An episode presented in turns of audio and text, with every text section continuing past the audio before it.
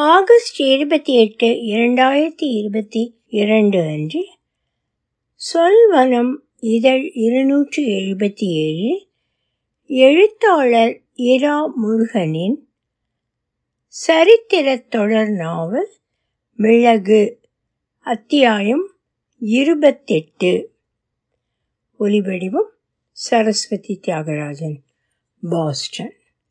ஆயிரத்தி அறுநூறு ஆயிரத்தி ஐநூற்றி எழுபது மிர்ஜான் கோட்டை நான் மங்கை தாயார்.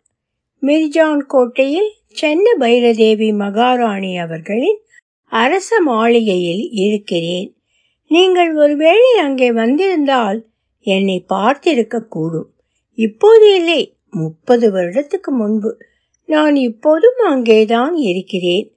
உயரமான ஒரு சுவருக்குள் என்னை புதைத்திருக்கிறார்கள். உடல் இல்லாமல் அங்கே நான் ஆவி ரூபமாக உதவிக் கொண்டிருக்கிறேன். என்னை சுவருக்குள் வைத்தவர்கள் எனக்கு நெருங்கியவர்கள் நண்பர்கள். விஷம் நான் சொல்வதை நம்புங்கள். எனக்கு அதைத்தான் குடிக்க கொடுத்தார்கள். இன்னொரு முறை சொல்கிறேன் என் உறவினர்களும் நண்பர்களும் என் விருப்பப்படி செய்தது அந்த காரியம். ஆயிரம் பேர் அணிவகுத்து கடற்படையாக வந்த ஒரு பெரும் கூட்டத்தை நான் வெற்றி பெற வைத்தேன் என்று என் மீது குற்றம் சாட்டப்பட்டது. இது சாத்தியமா என்பதெல்லாம் கேள்விக்கு அப்பாற்பட்டது. வெற்றி பெற்ற அந்த படை நம்மவர்களுடையது இல்லை. படை நடத்தி வந்தவர்கள் ஐரோப்பாக்காரர்கள். சரியாகச் சொன்னால் போர்த்துகீசியர்கள். இதோ கதைக்குள் வந்துவிட்டேன். ஆயிரத்தி அறுநூறு. குதிரைகள் வரிசையாக நின்று இழைப்பாரிக் கொண்டிருந்த குதிரை லாயம். வெளிச்சம் குறைவான லாயத்தில் வரிசையாக முனைகளில் பிழைத்தோ அப்படியே நின்றபடிக்கோ கூளம் நிரப்பிய தொட்டிகளில் இருந்து குதிரைகள் சவைத்து உண்டு கொண்டிருக்கின்றன. பக்கத்தில் வைத்த தண்ணீர் தொட்டியில் இருந்து அவ்வப்போது ஒரு மிடறு தண்ணீர் குடிக்கவும் மறக்கவில்லை அவை. வாழ்க்கையின் பெரும்பாலான பத்து வருட காலத்தை அரசாங்க பணிக்காக ஓடி ஓடி களைத்த வயதான குதிரைகள் முழு ஓய்வு அளிக்கப்பட்டு லாயத்தின் ஒரு பகுதியில் பராமரிக்கப்படுகின்றன. அவை இயற்கையாக முதுகை கனத்து உயிர் நீக்கும் வரை அங்கேதான் பிரியத்தோடு பராமரிக்கப்படும். பரங்கியல் செய்வது போல் இனியும் பயனில்லை என்று தெரிய வரும்போது சுட்டு கொல்லப்படுவதில்லை. சென்னபைரதேவி மகாராணி இரவு எட்டு மணிக்கு குதிரை ஆயத்துக்கு வரப்போவதாக சொல்லியிருப்பதால் அரண்மனை மிர்ஜான் கோட்டை உத்தியோகஸ்தர்கள் லாயத்திலும் வெளியிலும் பரபரப்பாக அலைந்து கொண்டிருக்கிறார்கள்.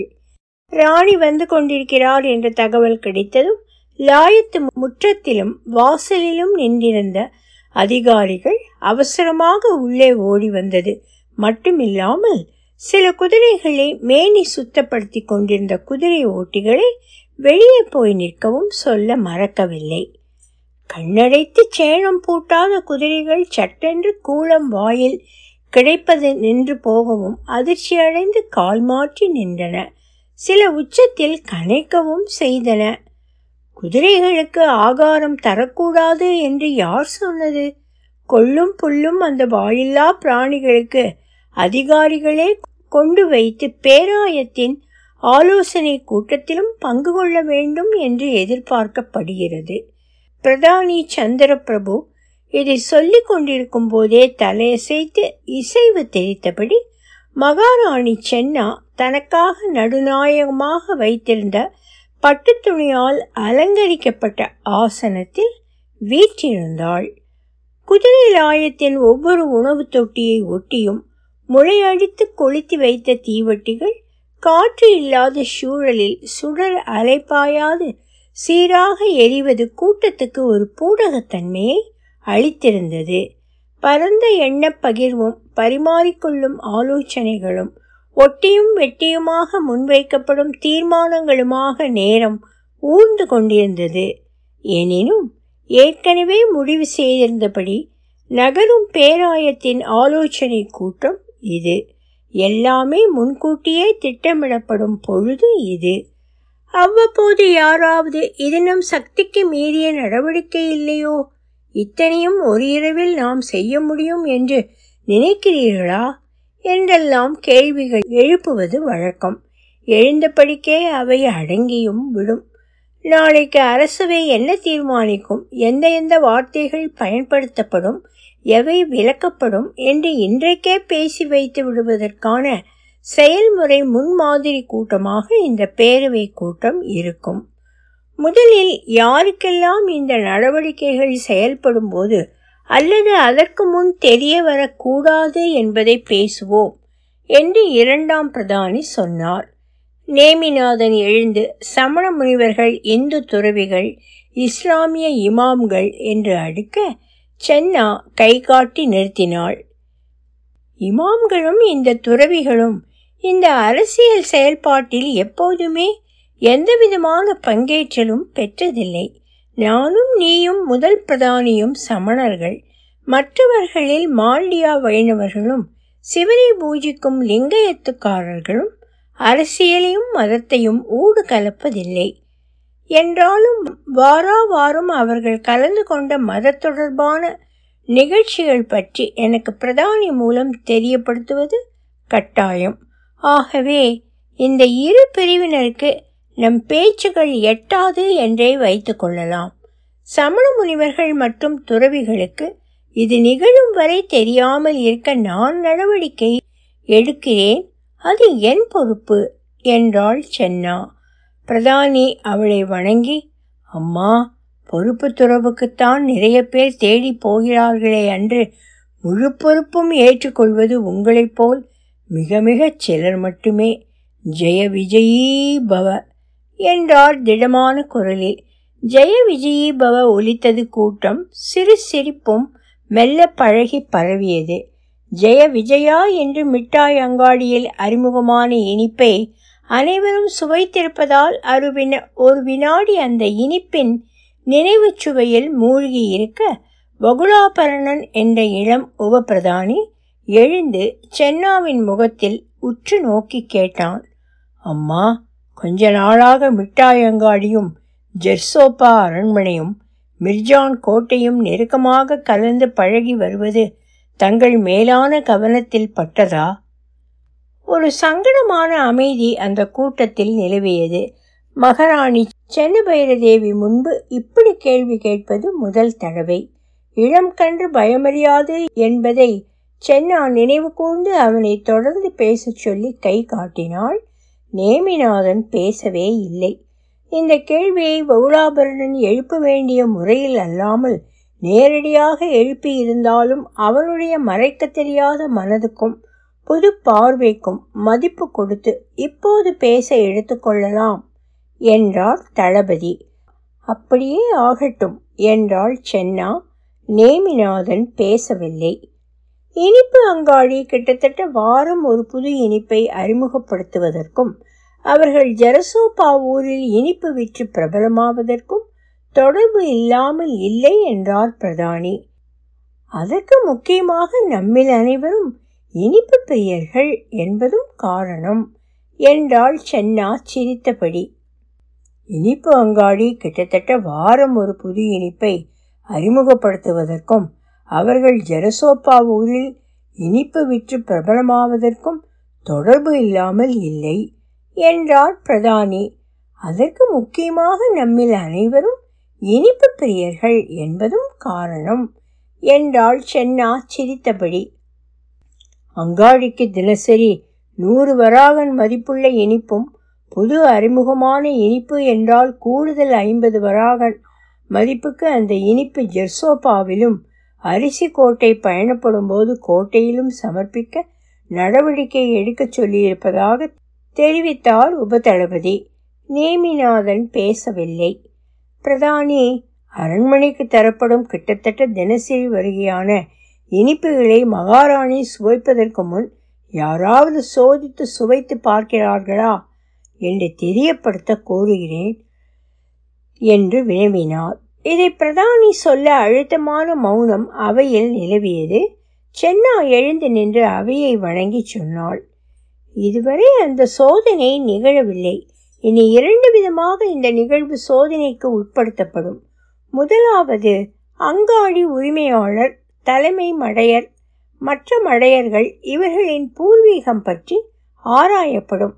இனிப்பை அல்லது ஜெருசோபானா போன்ற புளியும் காரச்சுவையும் கலந்த உணவை அங்காடியில் இருந்து யாரும் நான் இருக்கும் இடத்திற்கு அது ஜெரசோப்பா அரண்மனையோ மிர்ஜான் கோட்டையோ அங்கு கொண்டு வந்து தரக்கூடாது. நம்மவர்கள் அதுவும் பின்னணி அலசப்பட்டு நல்ல குடும்பம் படிப்பு இடம் நட்பு என்று எல்லா தரப்பிலும் கசடற்ற ஐயமில்லாத பின்னணி கொண்ட ஊழியர்கள் அங்காடிக்கு அனுப்பப்பட்டு இனிப்பை வாங்கி வர செய்யப்படும். அந்த உணவுப் பொருளை சோதனை ஓட்டமாக சுவைத்து அபாயம் ஏதுமில்லை என்று நற்சான்றிதழ் தர இன்னொரு குழு செயல்படும். இந்த நடவடிக்கைக்காக மட்டுமல்லாமல் தற்போது ஈடுபட்டிருக்கும் பணியோடு கூடுதலாக இந்த பணியும் அவர்களுக்கு விதிக்கப்படும்.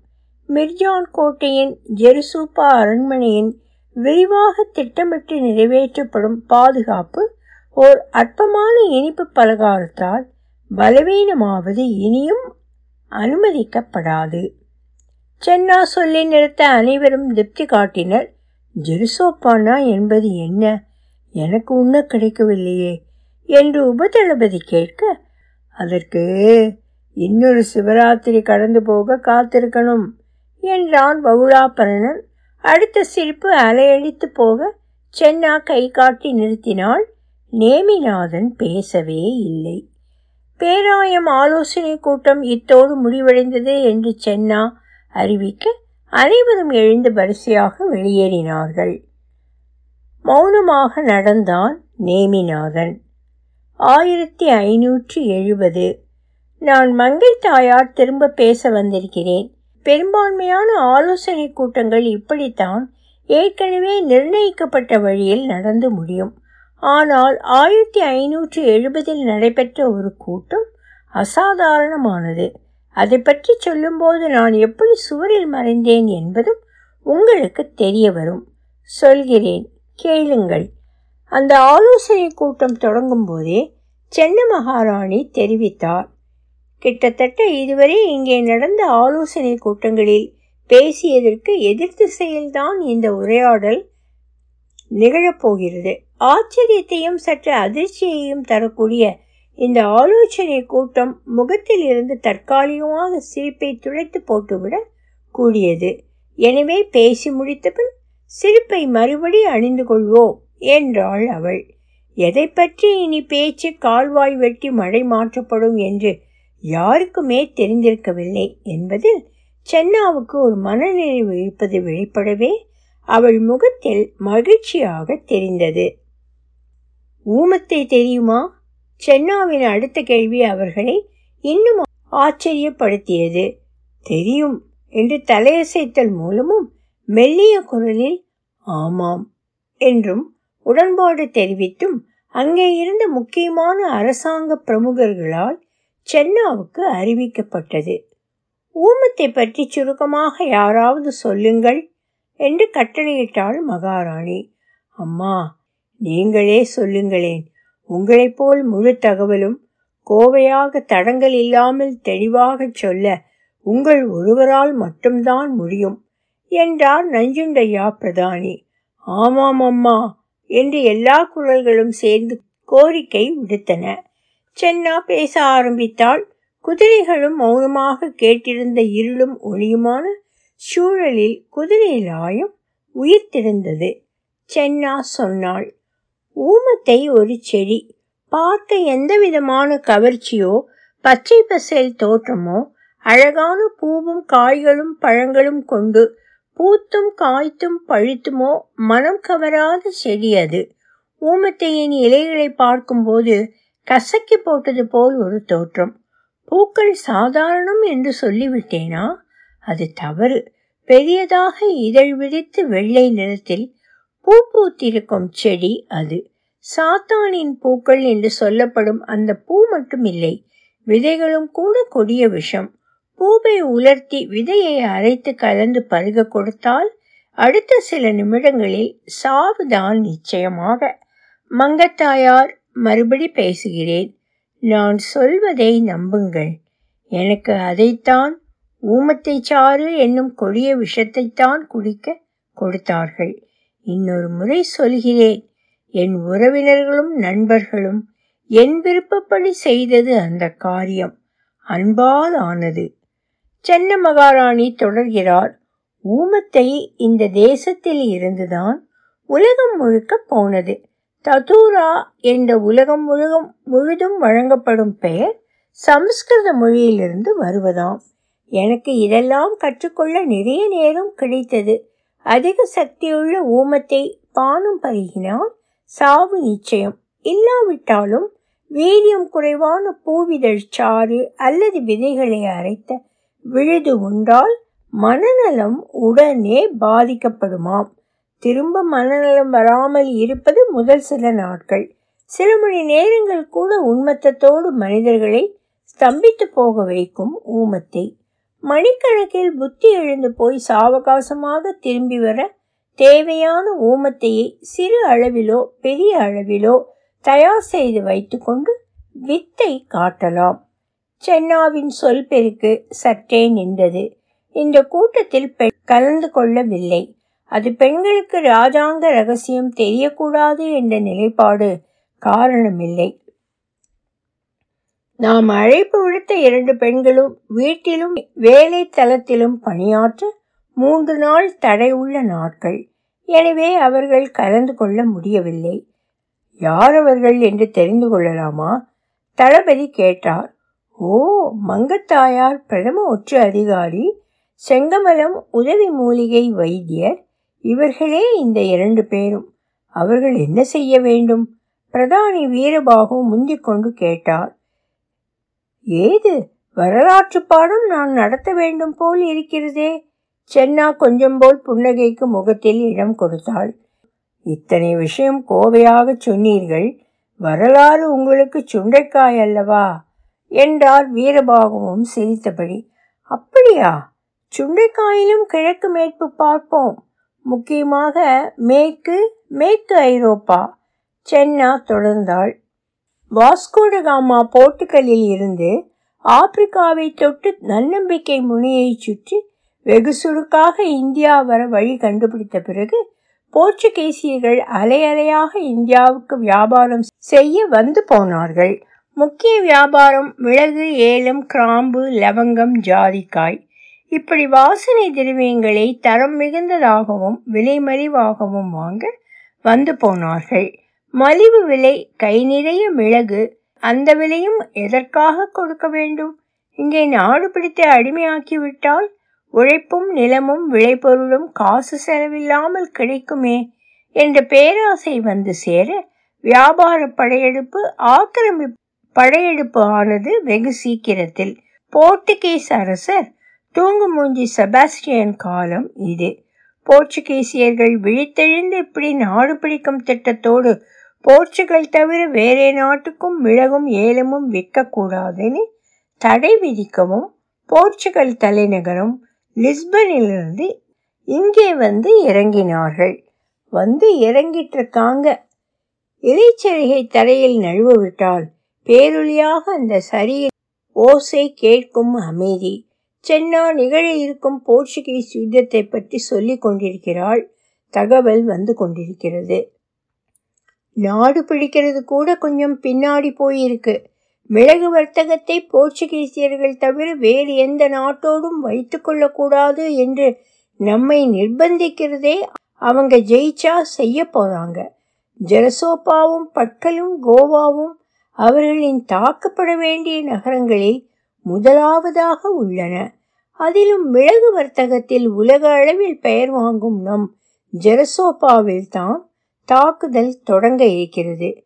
நம்ப தகுந்த செய்திகள் கடல் கடந்து நம்மிடம் வந்து சேர்ந்தது இன்று பகல்தான். பத்தாயிரம் கடற்படை வீரர்கள் நூற்றுக்கணக்கான சிறு கப்பல்கள் ஒரு முடிவோடு வந்திருக்கிறார்கள். நான் வெல்வோம் அல்லது அவர்கள் நம் இடத்தை பிடித்தெடுப்பார்கள். அதுவும் இன்னும் இரண்டு வாரத்தில் நடந்துவிடும். அடுத்த கூட்டம் இனி அடுத்த ஜென்மத்திலாக இருக்கக்கூடும். சென்னா குரலை உயர்த்தி சொல்லி முடித்தாள். எழுந்து நின்று எல்லோரும் ஜெய விஜயீ பவ என்று உணர்ச்சியோடு முழங்கினார்கள். பிரதானி நஞ்சுண்டையா குரல் ரகசியமாக துணிக்க கேட்டார். அம்மா அம்மா எனக்கு புரிந்தது போல் உண்டு. மற்றவர்களுக்கும் அப்படியா? என்ன புரிந்தது? சொல்லுங்கள். என்றாள் சென்னா. உங்கள் உன்னதமான பேச்சின் முதல் பகுதி உண்மத்தம் வரவழைத்து கொள்ளவும் செய்யும் ஊமத்தை பற்றியது. அடுத்த பகுதி வந்து கொண்டிருக்கும் போர்த்துகீஸ் கடற்படை பற்றி. இரண்டையும் சேர்த்தால்? சேர்த்தால்? அவர் குரல் இடர வீரபாகு நிறுத்தி நிதானமாக கூறினார்.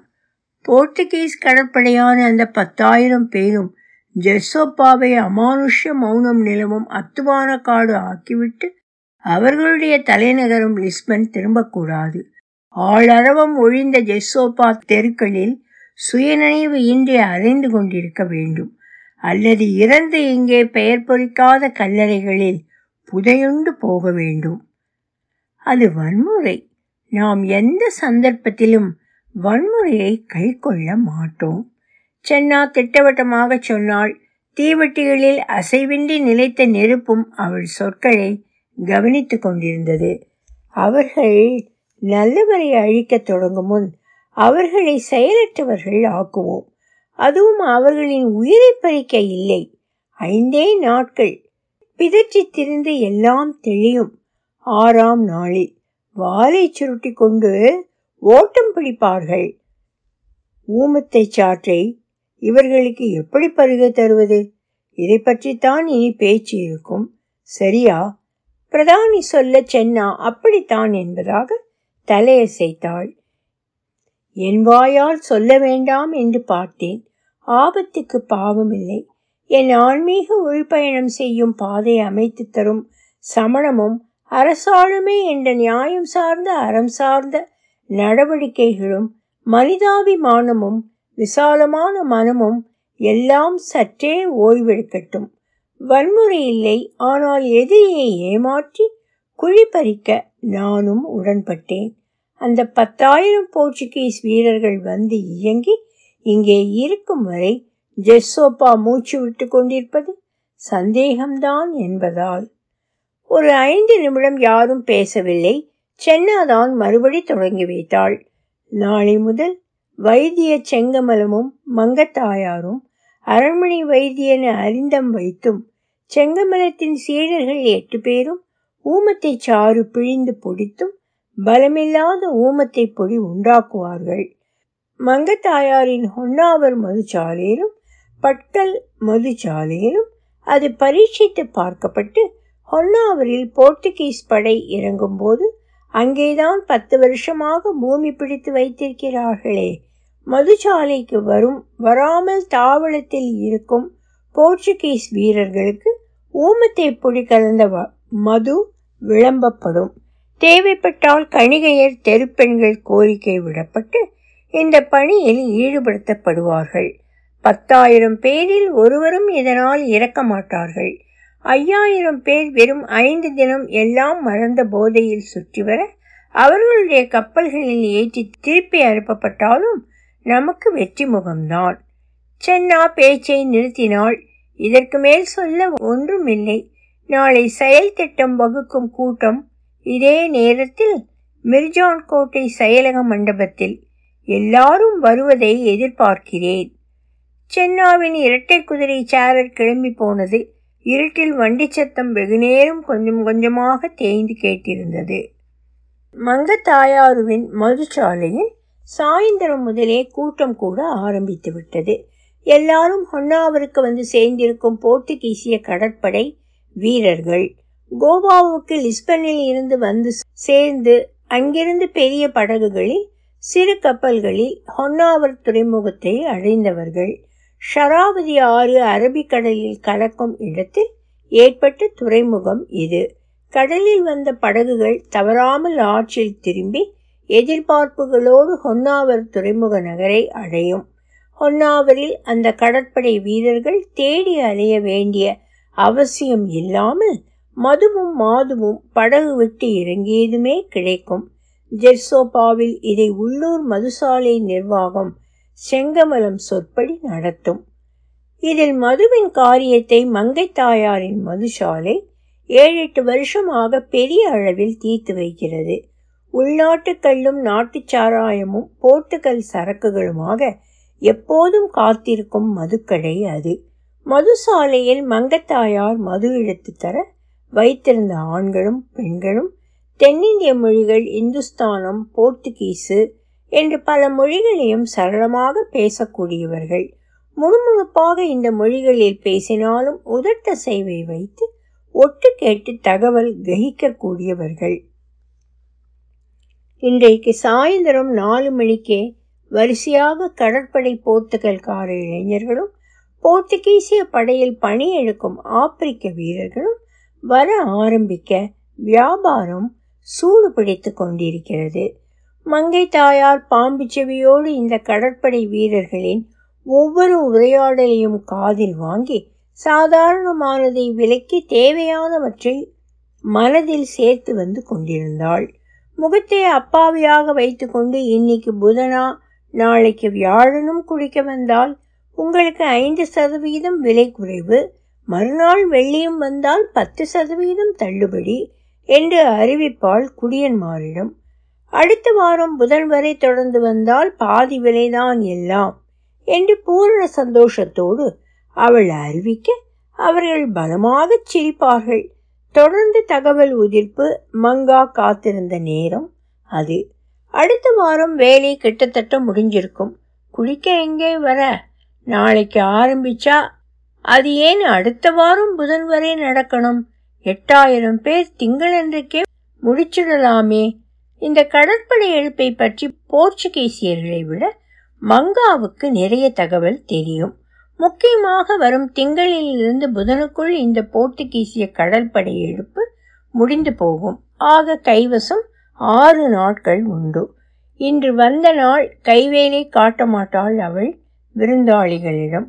சந்தோஷமாக கள்ளும் பிராந்தியும் கலந்து அருந்தி ஓவென்று குதித்து கூக்கரிலிட்டு அனுபவிக்கட்டும். நாளை முதல் தள்ளுபடி விலை இலவச பானம் அவ்வப்போது. நிச்சயம் வந்து விடுவார்கள். கேட்ட மதுவில் ஒரு சிறு நகக்கண் அளவு ஊமத்தை பொடி கலந்து விடுவாள். ஒன்றும் புதுசாக தெரியாது. கொஞ்சம் தலை கிர்ரென்று சுத்தலாம் என்று வைத்திய செங்கமலம் சொன்னாள். அறிந்த வைத்தியரின் சிஷ்யர்களும் அதைத்தான் ஆவலோடு எதிர்பார்த்தார்கள். வரும் திங்களுக்குள் இந்த வீரர்கள் ஹொன்னாவர் வீதிகளில் போதம் கெட்டு அலைவார்கள். அல்லது எப்படியோ சமாளித்து கோவா திரும்பி வந்த கப்பல்களில் சுருண்டு படுப்பார்கள். போருக்கு வந்தவர்களாக அவர்களில் பலரும் இருக்கப் போவதில்லை. மங்காவின் திட்டம் கிட்டத்தட்ட வெற்றி பெற்றது. அந்த வெள்ளியன்று மங்காவின் கோவா பிரதேச ஊழியன் பிரிகான்சோ தானும் மதுச்சாலையில் ஒரு கோப்பை லாகர் என்ற பார்லி தானிய மதுவை பருகினான். நாக்கு சுருள விழ அவன் பேச ஆரம்பித்தது. அன்று காலை மாதா கோவிலில் பாவ மன்னிப்பு வாங்க போனது பற்றி. ஊமத்தை மதுவுக்கான ஒப்புதல் வாக்கு மூலம் அது. ஊமத்தை பொடி சமாச்சாரம் பாதிரியார் மூலமாகவும் சக குடியன்மார் மூலமாகவும் ஹொன்னாவர் முழுக்க அன்று இரவுக்குள் பரவிவிட்டது. உடனே மாற்று மருந்து உருவாக்க வைத்தியர்களை தேடினார்கள் போர்த்துகீசியர்கள். அவர்களின் நல்ல வேளை இரண்டு நாள் பருகிய மதுவில் கலந்த நகக்கண் அளவு ஊமத்தை கப்பலில் வந்த படையினரை ஒன்றும் செய்யவில்லை. மங்காவும் செங்கமலமும் போர்த்துகீசியர்களால் சிறையில் வைக்க தேடப்பட்டார்கள். ஏதாவது பிரச்சனை என்றால் போர்ச்சுகீசியர்கள் உள்ளே வர முடியாத ஜெரசோபாவுக்கு வந்துவிடும்படி சென்னா சொன்னதை அவர்கள் மறந்துவிடவில்லை. ராத்திரியோடு ராத்திரியாக ஜெரசோப்பா வந்து சேர்ந்தார்கள். அவர்களை சென்னா சந்திப்பதை தவிர்க்க விஜயநகர சாம்ராஜ்ய அதிபரால் நிர்பந்திக்கப்பட்டாள். சாம்ராஜ்யத்துக்கு இப்படியான போர் தந்திரங்களில் உடன்பாடு இல்லை என்று விஜயநகர பிரமுகர் மூலம் சொல்லப்பட்டதாம். அவர்களுக்கு முதலில் சொல்லவில்லை என்பதே அவர்கள் சொல்லாத புகார். மங்காவும் செங்கமலவும் சேனாதிபதியோடும் தளபதியோடும் கழித்த சில மணி நேரங்களில் அவர்களுக்கு சகலவிதமான உதவியும் வாக்கு தத்தம் செய்யப்பட்டது. அவர்களோடு கழித்த பொழுதுகளில் ஊமத்தை பொடி மெலியதாக எனினும் வலியதாக கலந்து மது கூடலுக்கு பின் அவர்களுக்கு ஊட்டப்பட்டதாகவும் அவர்களுடைய பணி மரியாதைக்கு உரியது என்று சொல்லப்பட்டதாகவும் தெரிய வருகிறது. விஜயநகர தடையை மீறி சென்னா பார்க்க வந்தபோது அவர்கள் அந்திம சுவாசம் வலித்து கொண்டிருந்தார்கள். சென்னா வந்ததை கைகளை பற்றி கொண்டு கண்ணீர் பெருக்கியதை ஒரு நொடி உணர்ந்து மகாராணியை பார்த்து பெருமையோடு புன்னகைத்தார்கள். அவர்களின் உடலை கோட்டைக்குள் புதைத்து தக்கபடி நினைவிடம் எழுப்பும்படி அரசாணை வந்தது. இறுதி வினாடி சுவாசத்தோடு அந்த பெண்கள் இருவரும் கோட்டை உச்சுவருக்குள் நிற்க வைக்கப்பட்டு செங்கலும் சுண்ணாம்பும் பூசி சுவர் பழையபடி ஆனதாக செய்திகள். மிர்ஜான் கோட்டையின் வெளிச்சுவர் வலம் திரும்பும் இரண்டு இடத்தில் அவர்கள் சுவர்களுக்கு உள்ளே இடைவிடாத காவலுக்கு நிற்கிறார்கள். தவறு என்னும் ஓமத்தை பொடியை நான் தான் உண்டு இரண்டு அறியா பெண்களை பலியாக்கினேன் என்று சென்னா மிக வருந்தி குறைந்தபட்ச தண்டனையாக தனக்குத்தானே விதித்து கொண்டபடி ஒரு வாரம் உண்ணா நோன்பு இருந்தாள். மங்கா இதை தொடங்கும்போது சொன்னது உண்மைதான். ஒலிவடிவம் சரஸ்வதி தியாகராஜன் பாஸ்டன்.